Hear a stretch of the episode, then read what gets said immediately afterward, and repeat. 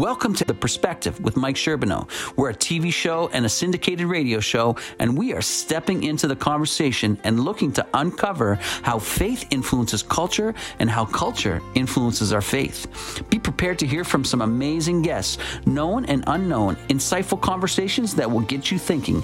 And most importantly, on the show, we are especially interested in encountering the living God and hearing about how He is transforming lives.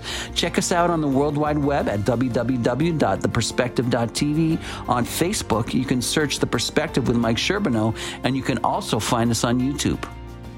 Well, when was the last time you thought about heaven? Heaven's an interesting subject. And many times we think about it when we're facing death, but a lot of times we don't want to give it uh, thought beforehand. Here to help us today to unpack this incredible subject is uh, New York Times bestselling author John Burke. He's also the founder and pastor of Gateway Church in Austin, Texas. And uh, not only has he written the amazing book, which I have here, Imagine Heaven, but another book called No Perfect People Allowed and Soul Revolution. We could go on on all the things, that, John, that you've accomplished, but I just want to welcome you today. Thank you for coming on the program. Oh, thanks for having me on it, Mike. It's a John, privilege. Take us back to that pivotal moment. You are not yet a Jesus follower. Your dad is dying of cancer. Mm-hmm. Yeah. Yeah, I was agnostic. I, I thought Jesus probably just a good teacher, uh, God. I didn't know what I thought. Um, but my dad was dying of cancer, and someone gave him the very first book, uh, the first study on what's now called near death experiences. When someone clinically dies, their heart stops beating, their brainwaves cease, um, sometimes for minutes, sometimes for hours, even. And yet, either modern medicine resuscitates them or miracle brings them back, and they come back speaking of a life to come uh, that they say is more real than anything they've ever experienced here. And I saw this book on his bedside table, and I just start thumbing through it, and I couldn't stop reading it. And by the end of the night, I'd finished it. And I said to myself, oh my gosh, this God Jesus stuff may be real. this may be actual evidence that this is real. And, you know, I'm a skeptical, analytical kind of person. I, I studied engineering, I worked as an engineer. Um, and, you know, so the blind faith idea didn't ever sit too well with me. I needed some reason. And here, here was something I could like understand the potential medical scientific evidence. And so, you know, that kind of opened me up. And over the next uh, few years, I came to faith in Christ. And um, what did you struggle with the most? What did you struggle with the most in that in between time as you were processing things? Oh, I think what everybody does control. You know, we, I mean, uh, we all get this idea that I know what's best for my life. And if I let God in, if there is one, I'll let him in or consider it, he's going to mess it up, you know? And um, I think that was, that was a lot of it. And, and, and so the Lord was mercifully showing me as well that, Hey buddy, you're really not in control, are you? This wasn't supposed to happen in your game plan. Um, and I, and I think, you know, I think that happens in life. Things don't go our way, and then we have a chance to to look up and and find the one who does have a wonderful plan, does love us, and and really is in control.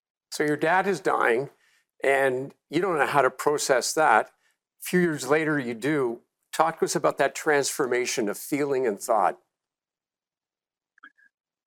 Well, I, you know, I gave my life to Christ once I realized, and and it wasn't near death experiences that actually led me to Jesus. It was a lot of other evidence, all the historical evidence, all the things that God said he would do in in the Old Testament prophets, which we have proof of some of them and what they wrote existed before that first Easter. Isaiah 53 is amazing because it basically is the first Easter told in advance, and we have a copy of Isaiah from the Dead Sea Scrolls that predates Jesus by 300 years and that was what actually helped help my mind realize okay god is real and he really has done this of course then there's the issue of the heart you know okay. will i trust him will i give him my heart you know and i finally did so apart from your dad dying and then reading that book that was on his bedside table how did you get to the point where you started to chronicle these near death experiences we're jumping ahead, obviously, several years. Yeah. And you've brought us to this point where this just, it's just an amazing read. It, it, encouraged my faith. I've taken probably as many funerals as you have and looked death in the, uh, the face so many times. And what a comfort and hope to hear these stories. But take us back. How did that happen? Yeah, um, I, you know, looking back, Mike, you know, I don't think it was a coincidence, but um, I just had this incredible curiosity, you know, and even while I went to seminary, I was I was running into these stories of people who had clinically died and come back and were speaking of the reality of the life to come or being in the presence of God.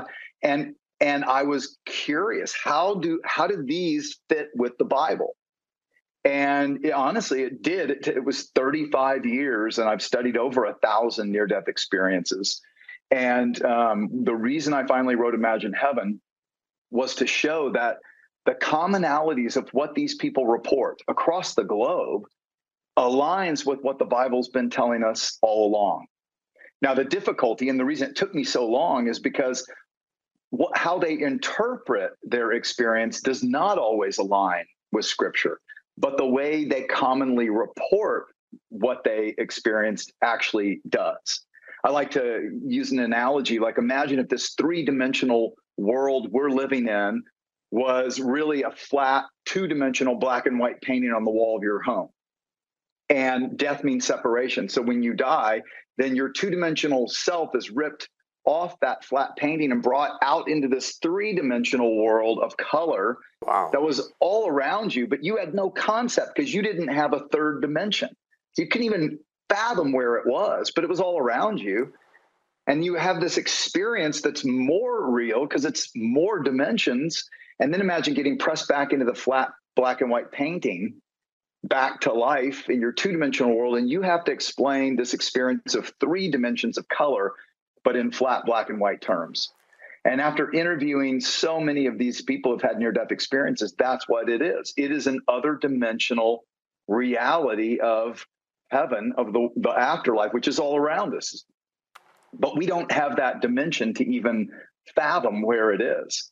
We're here again with John Burke. And John, I want you to talk to us about the commonalities. What were the common things that you discovered with all these interviews with people who have faith background and without a faith background.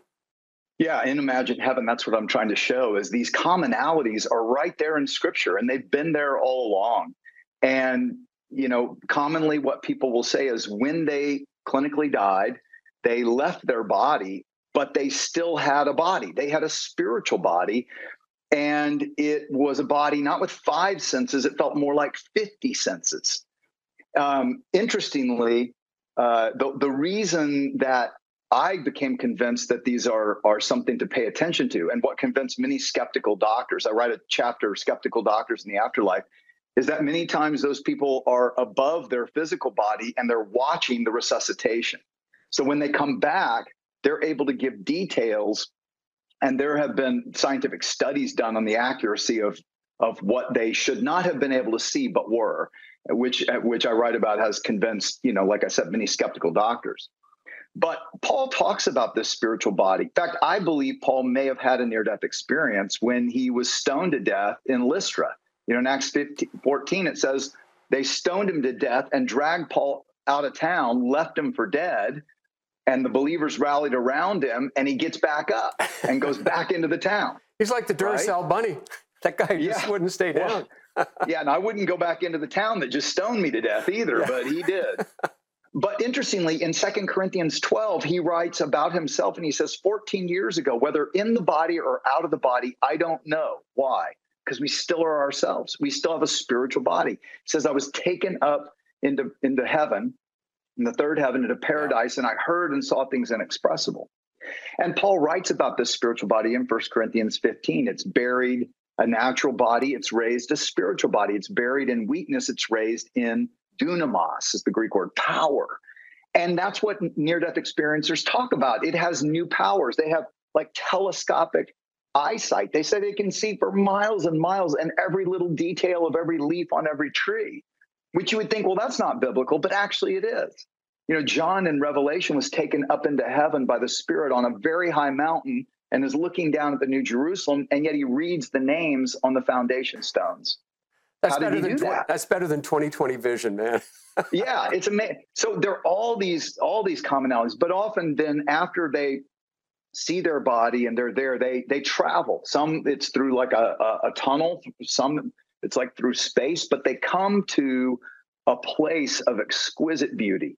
Um, the the kingdom of God. They come to a place where, and it's not unlike Earth. It's it's flowers and grass and trees and mountains and, and birds and you know all of the beauty of earth except they experience it in new dimensions of, of time and of space like for instance um, vicky was one uh, blind she was blind from birth and i write about her in imagine heaven those who are blind in, on this earth when they have these near-death experiences they see this I and found fascinating in your book because of some of the yeah. blind people that are in my life right now. But carry on, just so fascinating. Yeah.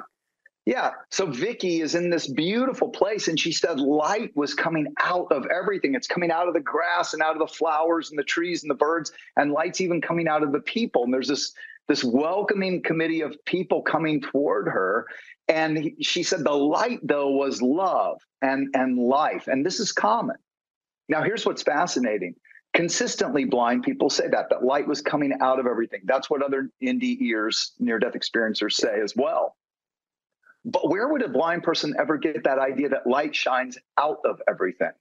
They would have heard on earth it shines on things right? Exactly. And yet and yet isaiah 60 and and revelation 21 say in heaven there is no sun or moon for the glory of god is its light jesus the lamb is its lamp and the nations will walk in that light. And this is exactly what near death experiencers around the world are telling us. And the amazing thing so was that you chronicled was how they could recognize people that they had never seen before. They just knew who they were. There was that person. Yeah. Insight and, given and to them. And that's another commonality. Um, they usually have a welcoming committee of people that have died before them. You know, grandmothers, aunts, friends, uh, in some cases, they meet relatives that they had never met on earth, um, or someone who they didn't even know had passed away but did, or they didn't even know they were related and they found out in heaven. In some cases, children found out they had a uh, an older brother or sister that had, you know, the, for instance, had, had been miscarried, and the parents had never told them that. But when they come back, they tell the parents they met their brother or sister, and the parents said, you don't have a brother or sister. And say well i met them. and then and then they and then they fess up. Oh we we did have a baby that we lost in the womb. John and it's very amazing no i'm sorry. as, as as great as these stories are you wanted to share with us that there was something even greater the greater encounter that these people had. Tell us what that is yeah and here's the thing. As you read through imagine heaven i'm showing you the scriptures through the eyes of these people. And the beauty and the reunions and the all of it is spectacular but nothing they say compares. And, and, nothing at all compares with when they are in the presence of the, the light and the love of god.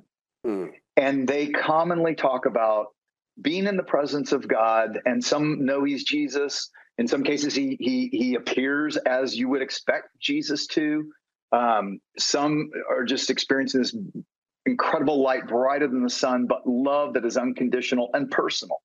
And he knows them. And they realize in his presence that nobody knows them better, understands them more, has been through it all with them. He's like a father, a parent, you know, a father, mother, best friend, and and even like a spouse, all in one. Wow! Uh, because he's the one who created us for himself. And he really is the highlight of, of, heaven. And and i talk about that in imagine heaven of just how another commonality is they don't want to come back. You know they say uh, this this life and this world is just a shadow of uh, of really what god has prepared for those who love him. And of course paul said that too in the final 30 seconds john what would be one thing that you want people to take away not just from your book imagine heaven but from our conversation today well, yeah, especially in this Easter season. Um, you know, what God did through Jesus, he conquered death. He overcame the greatest enemy. Um, and all of our sins, all of our wrongs were paid for. And to know that you're going to be with the Lord forever in the place that was the way earth was supposed to be, all it takes is a heart turning back to Him saying, I want what Jesus did on the cross to count for me. I want your forgiveness. I want your leadership, God. You know, He loves you more than you can possibly imagine, and uh, He wants to do life with you. And I would say, you know, make sure this Easter that uh, you walk forward in this life with God because there's nothing better than than what He has in store for you.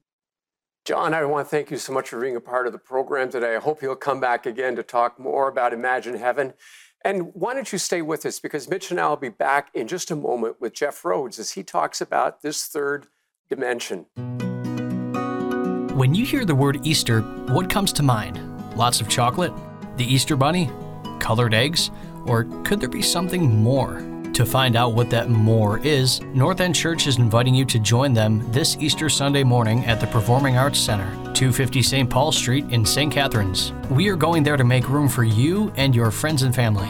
Music will be by recording artist Kevin Pauls Paulsen Band, and kids programming will also be available. A continental breakfast will also be provided at 9:45 a.m. with service starting at 10:30. Join the North End Church family this Easter at the Performing Arts Center with Pastor Mike Sherbino, who will be speaking on the greatest comeback ever. Seating is limited, so don't delay. Reserve your free seats today. Just go to www.northendchurch.ca. Again, that's northendchurch.ca. We'll see you then. We all love stories. They shape our minds, fuel our passions, and give perspective to our situation. Speaking of perspective, have you checked out The Perspective on your local TV network? The Perspective is Canada's newest daily faith based program that addresses the issues between faith and culture. You will hear stories from guests like Lisa Bevere, Darryl Strawberry, Paul Henderson, the Godwink People, David Nurse, and many more. Hosted by Dr. Mike Sherbino, The Perspective is here to help you find and follow Jesus. Check us out at theperspective.tv. Well, welcome back. And with us today is Jeff Rhodes. He has a PhD and he is the author of The Bible, Dimensions, and the Spiritual Realm. Jeff, it's been great talking to you. And just as we were thinking earlier, I asked you about, uh, you know, what do angels look like? And I said, my brother's tattoo, he said it's a biblically accurate angel. It's spinning, it's got eyes everywhere. And just from what you've been saying, it sounds like on the other arm, he could draw a Sunday school angel with the robes and the hair, and that would also be a biblically accurate angel. I believe so. I think you're. I think that's exactly right. Yes. All right, on. So I think Je- he could do a third one in the middle, and it could just look like an ordinary Joe. Uh, how would you think about that? Hey, yeah. uh, I think, well, in Hebrews it says that we entertain angels unaware, right? So I think that's. I think you're absolutely correct in that. That sometimes we have maybe met angels and we have been unaware, according to God's word. I'm going to go home and tell my brother he's got two more tattoos to do. But hey, you know what? We're, we're, we're clowning around. But Jeff, let me just jump in and ask you, uh, thinking about angels, thinking about spiritual warfare, uh, just talk to us about your understanding of spiritual warfare. Uh, is it all about angels? What about demons, the different dimensions? Talk to us about spiritual warfare. So we see a lot about demons, especially in the Gospels. When when Jesus Christ, God in the flesh, came to earth, I think there was a spiritual attack against him and against his mission. So we saw a lot of demon activity in his in his area, and he did a lot of casting out demons, and he did a lot of uh, subduing the demons. But then when we get into the New Testament and Paul writing uh, to the New Testament believers, to us, he really talks about how we do spiritual battle, and it's by understanding and believing truth that it's in the mind. So one of the most important verses that we have, and let me read it, it's in 2 Corinthians 10, 3, 4, and 5. It says, For though we walk in the flesh, so here's saying, though we're in this three-dimensional world, we're in a three-dimensional body, we do not war according to the flesh or according to this three-dimensional body. For our weapons of our warfare are not carnal, uh, but mighty in God for pulling down strongholds. And people will focus on that strongholds and they'll think, oh, hey, these strongholds, what are they? Is it, you know, is it Satan over our, our city? Is it angels over us? Do we need to pray against these? Well, he talks about that in the next verse. And then the rest of that verse, he says, casting down arguments and every high thing that exalts itself against the knowledge of God Mm. and bringing every thought in captivity. So it's about the mind. And over and over again, Satan has blinded their minds. Eve was deceived. I'm worried about you being deceived. Uh, the belt of truth against Satan, the sword of the Spirit. So when we do spiritual battle, a lot of that really is believing truth. Satan is the is the is the chief of misinformation. He wants to deceive us. So here's an example of spiritual warfare. Man, I, I'm down. I'm depressed. I'm nobody. Uh, everybody hates me.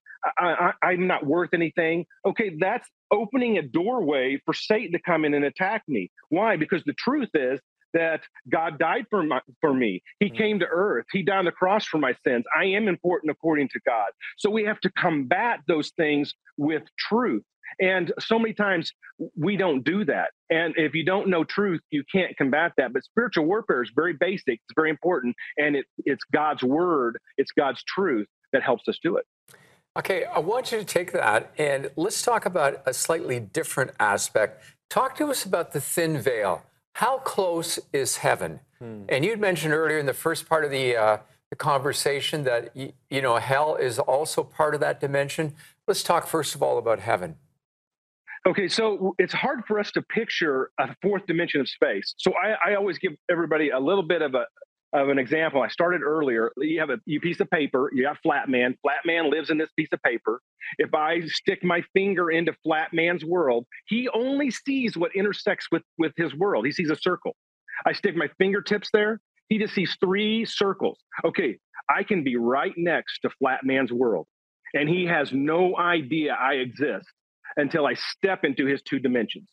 So perhaps that's how it is with fourth dimension to our three dimensional world. I hmm. believe the angels are right next to where we're at. Heaven is right next to where we're at. And when we die, we move one millimeter into that next dimension, or those angels move one millimeter into where we're at. We don't travel billions of light years away from where we're at. It's right next to us. So that thin veil, I think, is that just us being unaware of the spiritual realm because of the fall. We relegated ourselves to our five senses. When we chose the fruit, when we chose to sin because of the five senses, now we've been relegated to our five so senses. my mind is going with the phrase that he is going to create a new heaven hmm. and a new earth. Thoughts on that? So and I'm having yes, fun. I'm having fun just firing right. these questions out at you, Jeff. And, I think that it would be like uh, us going, let's say we lived in a computer game. Like on my desk, I have a, a sim game and we live in that. It's a two dimensional world. And when, when that computer, when that animated figure uh, dies, for example, and steps out of that two dimensional world, he steps into my world where I'm at. Wow, that would be wild, wouldn't it? He'd have, it would it would be hard to explain, but it would be real. It would be concrete. It wouldn't be like where he was at. So for us, I think when we step out of this three dimensional world into that four dimensional world, it'll be a new heavens, a new earth. And then when he describes this new this Jerusalem, it's still hard. Is it a pyramid? Is it a cube? I think he's describing a fourth dimensional uh, uh, place that's difficult for a three dimensional being to explain. Right on. Hey, so Jeff, let me ask you this. I mean, we're talking about these things, and uh, you know, even what you just said: is it a pyramid? Is it a cube? What is it? Well, maybe it's a fourth dimension, and so it's hard for um, you know the writer, the writers in the books of the Bible to even put it into words. Mm-hmm. So, if we're talking about that, what I want to know is, should we, as believers, should we be excited about all this? Should I be looking forward to a fourth dimension? Because right now, I'm saying, well, it sounds a little scary. I can't even look at it or wrap my head around it. What? How should I feel about this? I think we should be very excited about stepping out into something that where where sound is more distinct, where color is brighter. We always make heaven less than where we're at. It's foggy. It's, it's hard to know. I mean, yeah. this is our reality. You know, we, so it's it's kind of things floating around. But I think heaven is going to be more real than where we're at. If you look at science, and and for those that are uh, uh, seeking skeptics, if they look at my book, I lay out a lot of science. I talk about string theory. String theory really points, it, it, has to have more dimensions to work, and that's why I put it in the book. But it's really, it says that the basics of all atoms are space. And the, and, and the very basics of that atom is uh, their electricity, their energy. It's little strands of energy. So there's a really good uh, fact that what we're living in is not, is, is not a simulation, but it's a three-dimensional digital world that God created. And he hit the space bar six times uh, on Creation Week and, and we're here. And when we step out of this, we're going to step out into the room, into the world where God is, and and we don't we've never been there, so we don't we don't know that. But he tries to describe it in three dimensional terms that makes us excited about it. Mm. Jeff, we got just about a minute left in the conversation. Talk to us yes. about the connection between spirituality and the things you've been chatting and science. Can they merge together, or are they yes, definitely. Separate?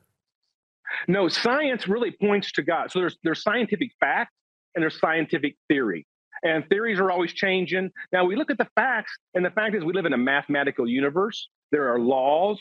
There are, are laws that that, uh, guide everything. That some creator behind this has created this universe. We didn't just. I'm not here talking to you on these computers uh, by because we had some explosion in, in the past. Something either had to guide that explosion, or something created us in six days and, and put us here. So when we look at science and we discover things, we, we, we look at, uh, at the theory of relativity. Wow, space and time are elastic. That really blew everybody's minds. You know what I mean? That, that it's not fixed. And, and, so there's more. So what that shows me is with the, with theory of relativity, with string theory, and and the various other things that science has has found, but they don't understand, is there's more to our universe than meets the eye. There's more than we can understand. Mm. There's more out there.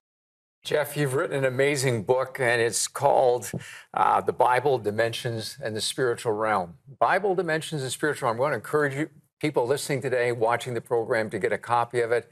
It has been so insightful our conversation. Wish we had more time, but that's the reality of life. Jeff Rhodes, thank you for being with us today. We appreciate it. It's a pleasure. Thanks for having me. Thanks, Mitch. Thanks, Mike. Thanks, Jeff. Thank you. And we'll be right back after this quick break. You've probably noticed we have some guests here today. I'd like you to meet my new friends. Welcome. They don't belong here. Half of them aren't even wearing shoes. They're staining the new shag carpet. They need our help. If you feel like you're misunderstood and judged, you will find forgiveness and freedom right here. That was awesome. Now, that door is open any time of day. And if there are some who don't like that, well, then that door works both ways. All right, Pastor, let's begin. I was almost done with this, but then you did what nobody else would even dare.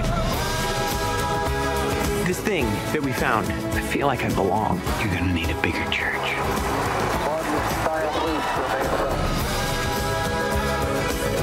Country is a dark and divided place, but now there's hope and it's spreading. This is your home, and I want you to tell all your friends about it.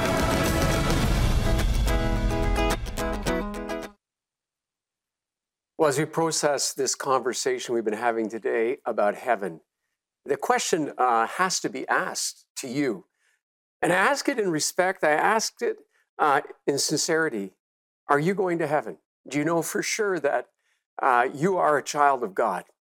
That is why the perspective exists to point people towards Jesus, that they will discover that He is the way, the truth, and the life. And He wants to invite you today to be part of His family. Maybe you have got questions about heaven, and we would welcome them. You can write to me, mike at theperspective.tv.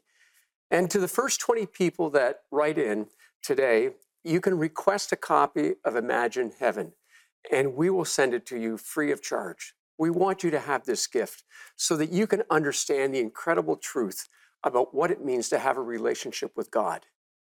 David, the king of Israel, the guy who killed the giant Goliath, he wrote in Psalm 23, verse 6, the final verse, he says, Surely goodness and mercy shall follow me all the days of my life, and I will dwell in the house of the Lord forever. Where's the house of the Lord? He's referring to heaven. How did he have such confidence? Because he knew that the Lord was his shepherd.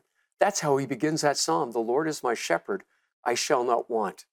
And what we discover is that as we go through this journey called life, that many times we can be overwhelmed with the current reality. Maybe it's sickness, it's pain, maybe a broken relationship. Uh, maybe it's you've been abused. The list is long and endless. But I want you to know that even longer and even endless more is the love of Christ for you. He gave his life for you on the cross so that we can find hope and strength and purpose for living. And today, I want to invite you to reach out to him and to say, Heavenly Father, I want to trust you to be my Savior, to be my Lord and my friend. I'm believing at this time for you to be my Savior. Amen. If you've prayed that prayer, write to me. I have literature I'd love to send to you and encourage you in this journey called life. Stay tuned for the second half of the perspective coming up right after this.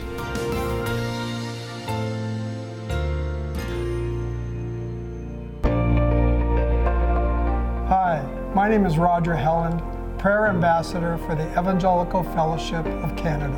And I'm Brittany Leung, Volunteer Coordinator at Jubilee Church in Calgary. You know, all across our country, we are seeing a hunger for unity in and between churches and a deep desire to pray for revival. We see that desire all across the Christian community in pastors, in leaders, and of course, in individual Christians who want their churches to come alive in prayer. That's why we are hosting Ignite, a worship and prayer summit for unity and spiritual awakening. This April, Please join us in Ottawa, Calgary, Kelowna, or Regina for inspiration and training for pastors and church leaders. A half day seminar will guide leaders on how to cultivate a culture of prayer in their churches, followed by prayer ministry and a catered complimentary dinner. In the evening, we will hold a public prayer and worship event in each city to seek God's face in worship and prayer. Everyone is invited to the evening event. We will worship and pray together for unity and spiritual awakening across Canada. It's going to be amazing. So, friends, you are warmly welcomed to Ignite. So, please share this invitation widely. Invite everyone. Register today at theefc.ca forward slash ignite and let's cultivate united prayer to bless Canada in the name of Jesus.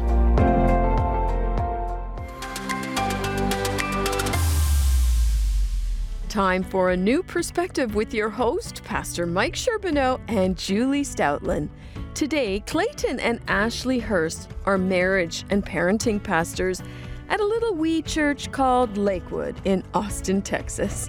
Of course, Lakewood is anything but tiny, as Pastor Joel Osteen took over the church his father built and grew it along with Pastors Clayton and Ashlee and his wife Victoria, the parishioners, and many others to what it is today.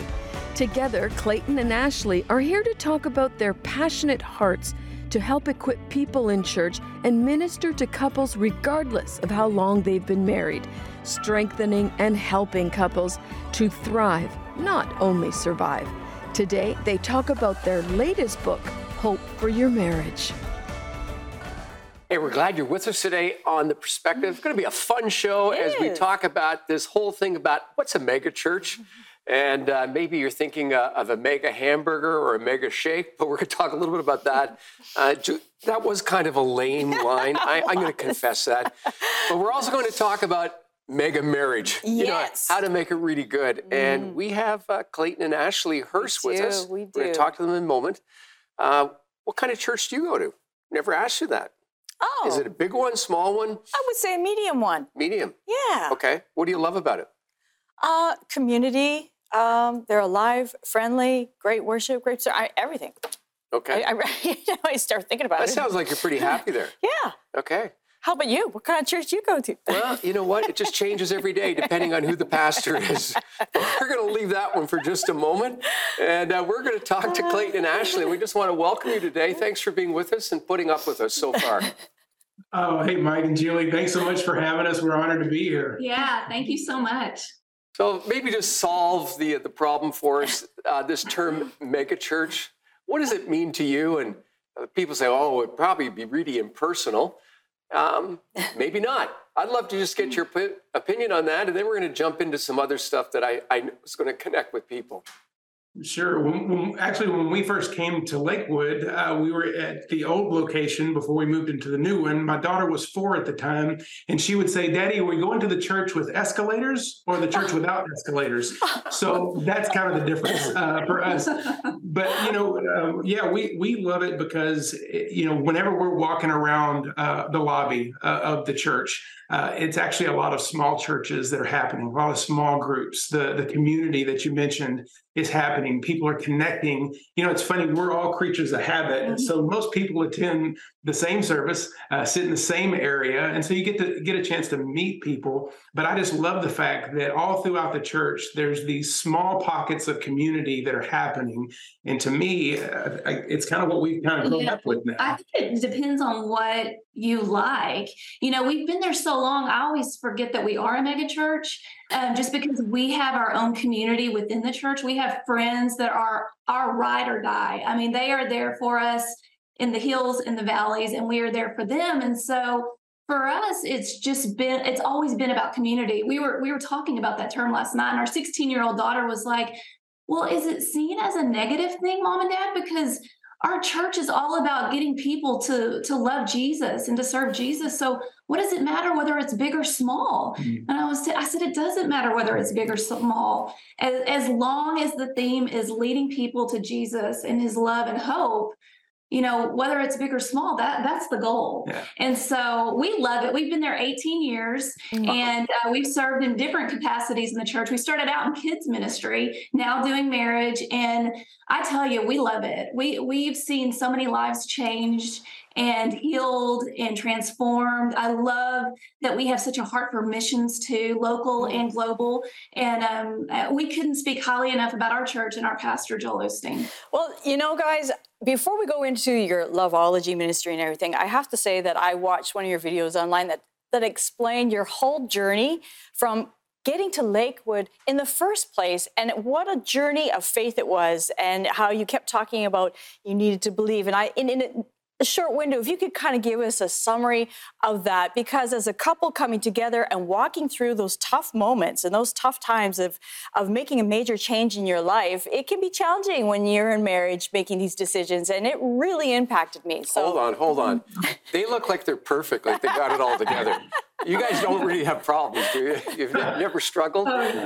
yeah, no, I, I think well, anybody who's married knows it's not easy. Uh, there is no perfect marriage. Uh, but I think for us, we're in a we're in a good place. We're in a great place. Yeah. Um, but yeah, in the very beginning, uh, I think we thought we knew what marriage was going to be like. Uh, I don't think we had a clue. Uh, that I don't think we realized how much work that it that it's it was going to take. Yeah. And isn't that the same with everything? You know, whether that's your job, whether that's your physical health, your emotional health, it takes work. You have to work on it. You know, mm-hmm. and I think for us, we grew up in in great Christian homes that were we were both involved in church and and uh, our parents made it look easy. Mm-hmm. You know, they didn't they didn't it didn't look like they were really struggling ever. You know, they didn't yell in front of us. They didn't you know have arguments or whatever.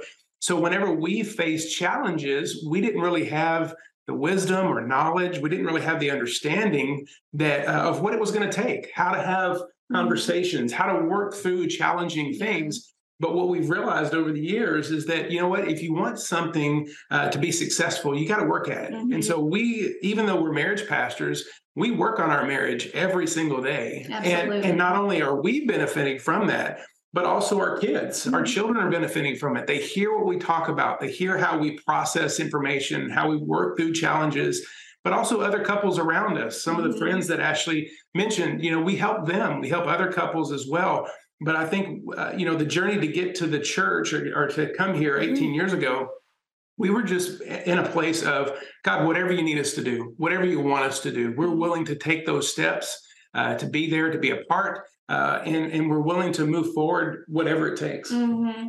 Yeah. And one of the things that we've really been focused in on with our leaders, we have incredible leaders in our marriage ministry. And just to kind of continue that through through all the people that come to our classes is it's all about what you think whatever you believe affects how you feel and that's going to affect how you behave so what are you thinking right now what are you thinking about yourself what are you thinking about your spouse what are you thinking about your family your job because whatever you're thinking that's going to be what comes out of you. And so let's start changing our thinking. And that's what we had to do when we found ourselves in this valley of hopelessness five years into our marriage. We didn't change our thinking you know, what are we believing right now about our spouse? Well, I believe he's a big jerk. so, let's, so let's change that. let me ask you this too, because again, I'm pointing back to that, that that journey to coming to Lakewood.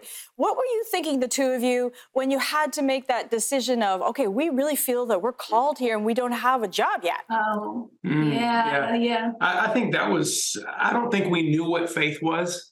Uh, you know, taking those leaps of faith or those really steps yes. of faith uh, to to get to where we were. Uh, I think it was small incremental steps. Mm. You know, and, and, I think God was so gracious to mm. us during that season. Um, you know, I, I, remember there would be times to where we would kind of get together and mm. and we would say, "I wonder what's next." You know, is you know what about Plan A, Plan B, Plan C? You know, whatever it might be. And and I think for us, it was just focusing on God focusing on each other mm-hmm. and focusing on okay i don't know what uh, step C, D, E, and F are, but I know that next is this. Yeah. And then after that, we'll see. And so I think it was just small steps for us. Yeah. And we came from a very small town, a small community. Our church was small. And so when we started telling some of our leaders, they had such good hearts and they loved us so much. They didn't want us to leave. They were just like, you know, Lakewood's so big. Why do they need you? And I, we were like, it's not about the need, it's about the call. Mm-hmm. We both know that we know that we know that we're supposed to be there.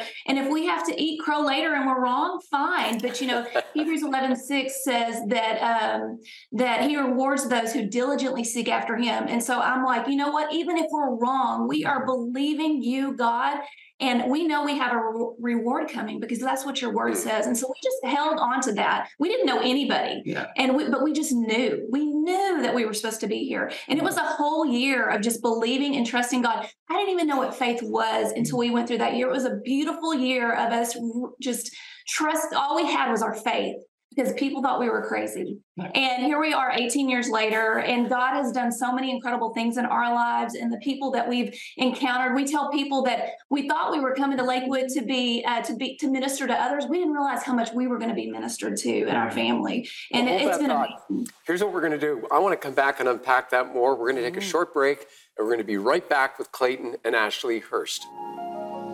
We all love stories. They shape our minds, fuel our passions, and give perspective to our situation. Speaking of perspective, have you checked out The Perspective on your local TV network? The Perspective is Canada's newest daily faith based program that addresses the issues between faith and culture. You will hear stories from guests like Lisa Bevere, Darryl Strawberry, Paul Henderson, the Godwink People, David Nurse, and many more. Hosted by Dr. Mike Sherbino, The Perspective is here to help you find and follow Jesus. Check us out at theperspective.tv. When you hear the word Easter, what comes to mind? Lots of chocolate? The Easter Bunny? Colored eggs? Or could there be something more? To find out what that more is, North End Church is inviting you to join them this Easter Sunday morning at the Performing Arts Center, 250 St. Paul Street in St. Catharines. We are going there to make room for you and your friends and family.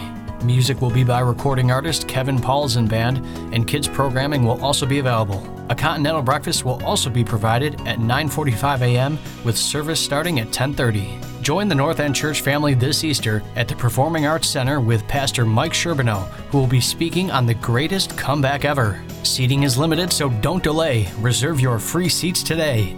Just go to www.northendchurch.ca. Again, that's northendchurch.ca. We'll see you then.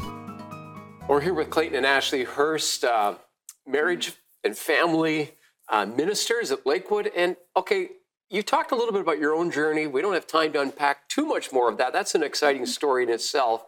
Let's take this idea. We got so many people coming to church, but we all have the same problems and struggles. So, how do you focus in to help couples do life well? Like, how do you know at the end of the day that you've been successful? Mm-hmm. Yeah, I think it's a journey that you take. Uh, I think whenever we sit down with a couple, or our coaches sit down with a couple, it's really kind of beginning to unpack uh, what was normal uh, for them growing up. Yeah, what what was uh, what did they see? What what was uh, what was displayed to them as far as marriage goes?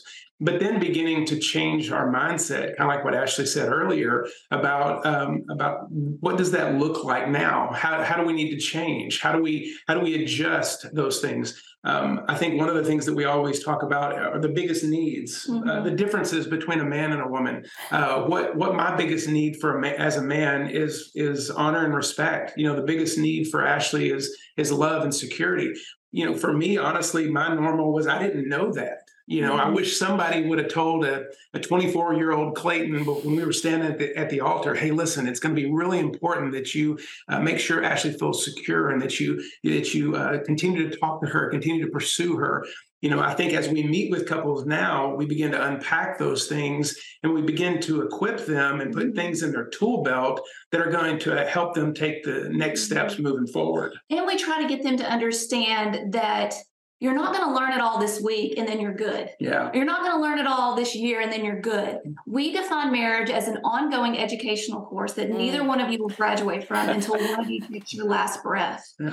And so we tell them, Clayton referenced this part of the scripture earlier that a house in Proverbs, it says a house should be built on wisdom, knowledge, and understanding you know so to have that you've got to keep learning your your spouse is not going to be the same person they were five ten years ago they're changing i'm a completely different person than i was almost 27 years ago. You know clayton was still if i was if clayton was still the same clayton back then our marriage would not be good today. You know we've got to change. We've got to learn. We've got to grow. We face different issues as you get older. You're, you're so many things change in your life. How are you going to handle these situations?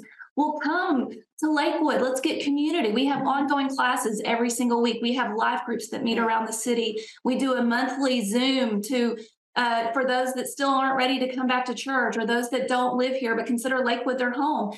We have uh, we do a yearly Spark Marriage Conference at our church where we bring in the best of the best um, from around the country to speak um, because we want people to know it, it's not a one time fix. Yeah. You've got to keep working on your marriage every single day. Yeah, you know, even even some of your viewers that been married 40, 50 years, I still remember my parents. uh, they were married 55 years, 56 years before my mom went to be with the Lord. But I'll never forget their 55th wedding anniversary. They came to our marriage conference, and I'm like, why are you coming to our marriage in Houston in the summer?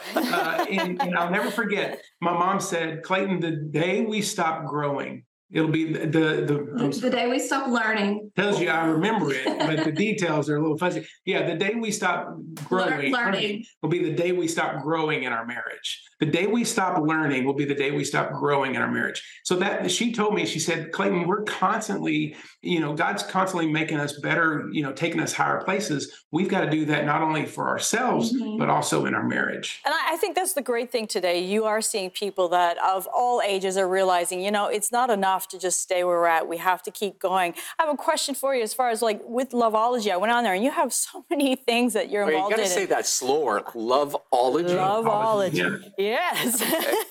All right, we got to hear about this. but about the ministry, and you've mentioned some of the things, but how like let's deal with like social media and couples and how do you target something like that do you have a something that you can address just under that in your in your ministry yeah, I, th- I, think in our ministry as well as you know, Loveology, it was actually you know it kind of came to the idea with Dr. Les Parrott and Dr. Mm-hmm. Leslie Parrott, and and they brought in people from across different uh, uh, different areas and different uh, specificities of, of what they're dealing with and what they're you know what they're great at you know uh, the thing that we love about loveology is that you know it's little nuggets of insight and little nuggets of wisdom you know and and can help couples no matter where they are in their journey no matter what they're dealing with. Uh, i think they they realize that you know when you make something a priority when you make your marriage a priority mm-hmm. that's when it's going to grow. And so trying to find those things where you can gain the wisdom knowledge and understanding to apply it to your life is really what helps. Yeah and i think too you've you've got to understand your your the social media your phone it's a tool. You know just like your car's a tool. A tool can be used for good and it can be used for bad right? A tool can save a life like your an ambulance can save a life but someone could be drunk and drive reckless. This is a tool. How are you using your tool are you using it to build up your life? Are you using it to tear down your life? Are you hiding things from your spouse? Or do you give them every single password? That's one thing that we tell our couples over and over again. Your phone should be an open book for your spouse. They should be able to get on any app on your phone and be able to look at anything they want you know, Facebook, any of those things, Instagram, they should be able to see anything they want because vulnerability is so important in marriage. And, you know, you need to be intentional about your marriage too. Sometimes this needs to be put down and you need to have face to face conversations, but you have to be intentional about it, mm. both of you. Well, you know, as you're talking about that, I think of the experience we've all had. We go into uh, a restaurant or you can be on a train, on a plane, and all of a sudden people are all standing around you and they're all looking on their phone. Yeah. And it's such a breakdown because when we communicate between husband and wife, I need to look in my wife's eyes. And uh, I've had my knuckles rapped a couple times because I was glancing at my phone, just saying. Um, I'm going to get it all sorted out and then I'll come and do a marriage conference for you, okay? Sounds good. Why don't you just share with us? We're, all, we're out of time, but what is one important truth that you want couples to hear today? Uh, you know, if I was to talk to the men, I would say continue to pursue your wife. Mm. Just like you did before she said, I do continue to pursue her call her up for a date night open the door for her write her letters write her poems whatever it might be. Continue to get to know her for who she is today because i promise you she's different than she was the day you met or the day you got married. So continue to pursue mm-hmm. your spouse I would say clothe yourself with humility. Mm. One of the number one things that we see in marriages why they break down is uh, is they have hearts of pride. And I think it says in Obadiah, the pride of your heart will deceive you. And so we are constantly telling our couples wear pride. I mean, no, wear humility, wear humility, wear humility every single day. Don't get a heart of pride. I think there's a scripture in James that says, God opposes those who are proud, but he blesses those who are humble with his undeserving grace. I think it's actually quoted in the Bible three times. And I'm like, did you hear that? God opposes those who are proud. So even if you're right, you're wrong if you're being prideful. Right. But yeah. but when you humble yourself, even when you're right and you humble mm-hmm. yourself, it said God meets you there with his undeserving grace. Don't you understand that when That's you fantastic. Yourself, God is going to meet you there and he's going to work out your problems, right? It says in, uh, I think in Psalms, it says God's close to the brokenhearted, but then it goes on to say, but he will solve all your problems, right? Right. But it takes a part of humility. Pride humility and seeking after the woman. Those are two great pieces of nuggets. Good we've stuff. we've run out of time, but I hope our viewers take that with them. Ashlee and Clayton, this this has gone way too fast. Thank you so much Thank for joining so much. us. Thank you for being with Thank us. You Thank you so much. It was an honor to be here. Well, I'm sure you enjoyed that conversation as much as I did, but my goodness, Julie, they got a whack of information. They sure do. So synthesize it. I'm going to give you 30 seconds. What was your takeaway? Keep chasing your spouse as far as for a husband chase your wife and uh, the wife you honor and respect and support him. And i know for myself i keep changing physically spiritually emotionally. I'm not the same person i was when i was first married. So you know i'm constantly surprising my poor husband. So you know we have to keep chasing one another. And by poor husband you mean no no that's for another conversation. Hey, we're glad you're with us today. I'm going to be right back in a moment to share some teaching from god's word that i am trusting will inspire inspire you for this coming week. I want to take this moment to tell you why we do the perspective. And Julie, there are two words going through my mind. I know what they are. What are they? Hope and help. You got it. You knocked it out of the park.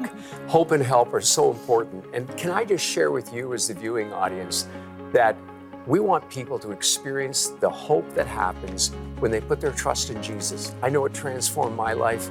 It will transform yours if it hasn't already. We also want to help people, and through the many interviews and as we teach God's Word, to help people to realize that the Lord is with us, that He is our refuge and strength. So, could I ask you to help me give hope to people across our country? Why not go to the link below and donate to support the perspective and together we can give hope and help to our country. Every one of us wants to live with hope. We want to be encouraged in life, and especially in this journey called life. Uh, we're thinking of Clayton and Ashlee and what they shared, and, and we want hope for our relationships. We want to know that they can go the distance. Uh, I know you think that. I think that. What is the key? Where do we find hope? Because hope really is heaven's handle to hold on to in hard times. And during this week of teaching, I want to take us towards what we would typically call some Easter thoughts, the hope of the resurrection. Because you see, the reality is this when we know the hope of the resurrection within us, the certainty that Christ rose from the dead, that he is our Savior, that amazing love can transform any relationship. It's that agape, that unconditional love that Jesus showed for us that when we experience it, we can then show to one another, and in particular, in the context of today's show, to our spouse. Because let's be honest, there were days when uh, my wife would wake up in the morning and look at me and thinking, wow, he's not quite what I bargained for. And it also goes the other way as well. So, what causes us to have the unconditional love? It's knowing and experiencing Christ. I want to take you to what I would refer to as kind of a, a unique Easter passage. Uh, it's a passage that talks about the reality of the resurrection. It was the certainty by a man who lived long ago. Now, this guy, his sufferings, uh, even today, was legendary back then. His many possessions were gone, his 10 children were all dead, and his good health was all but a memory. And then along came his friends to ask why. What was the glaring sin in Job's life that cost him all this? Job lacked understanding. He didn't have the answer to the question, why? But he believed that there was more to the story. And he actually believed that he would be vindicated by someone who he called my Redeemer. So eager to document his argument, he said these words found in Job 19, verse 23. Oh, that my words were written and that they were inscribed in a book. Oh, that with an iron pen and lead they were engraved in the rock forever. You've seen stones by the roadside, they're markers and there's engraving put in. It could be a historical milestone of some sort or where something happened and they want it there as a permanent marker. Well, Job is saying, I want to make a permanent marker. I wish my words were inscribed in a book. Little did he know that they would be. But what is it that he wants to say? He says, I know that my Redeemer lives. Wow. And at the last, he will stand upon the earth. And after my skin has been destroyed, yet in my flesh, I will see God. Job is saying some amazing things. This is what was giving him strength for the journey. Sometimes when the journey gets hard in a marriage relationship or in any relationship, we just want to pack it up and we want to leave. Job lost everything. He lost his health. He lost his wealth. He was probably the most prosperous man living on the earth at that time. Lost it all, but especially he lost his children. Eventually, his wife would say, Why don't you just curse God and die? But Job comes back to a truth that stabilized him. My goodness, it was like an anchor holding a ship in the midst of a storm, and the storm couldn't get much worse. Have you ever felt like that? The storm you're in just can't get any worse. But what is it that grounded Job? When he didn't have the answer to the question why, when he didn't understand why he was going through so much incredible physical pain and suffering, he says this I know that my Redeemer lives. The one who he was following was not a dead God. It was not some idol on a carved out of a piece of wood or some rocks that were piled up. He says, I know that my Redeemer lives, and at the last he will stand upon the earth. Job knew that he would give an account to God at one day, that his Redeemer would come back and stand on the earth. And then he says this, and after my skin has been thus destroyed, yet in my flesh I shall see God. He knew the day when decomp- uh, decomposition would take place in his body and all of that that would rot would fall apart. He says, In my flesh, I will see God. He believed in the resurrection. He believed in the hope that we can have when we know that our Redeemer lives. And I want you to know that He's alive, He's a well. Jesus is the Savior. He died, He rose again, and He's coming back for you and for me. Put your trust in Him today. Thank you for listening to The Perspective with Mike Sherbino. If you like what you heard or have a question for Mike, send him an email at this address mike at theperspective.tv. Again, that's mike at theperspective.tv. Visit our website at www.theperspective.tv and check out our YouTube channel. Just go to youtube.com and type in The Perspective with Mike Sherbino. There you'll find hundreds of videos that'll keep you entertained and thinking for hours. Thanks again for listening to The Perspective, where we are always seeking to uncover how faith influences culture and how culture influences our faith. Until next time, we'll talk to you then.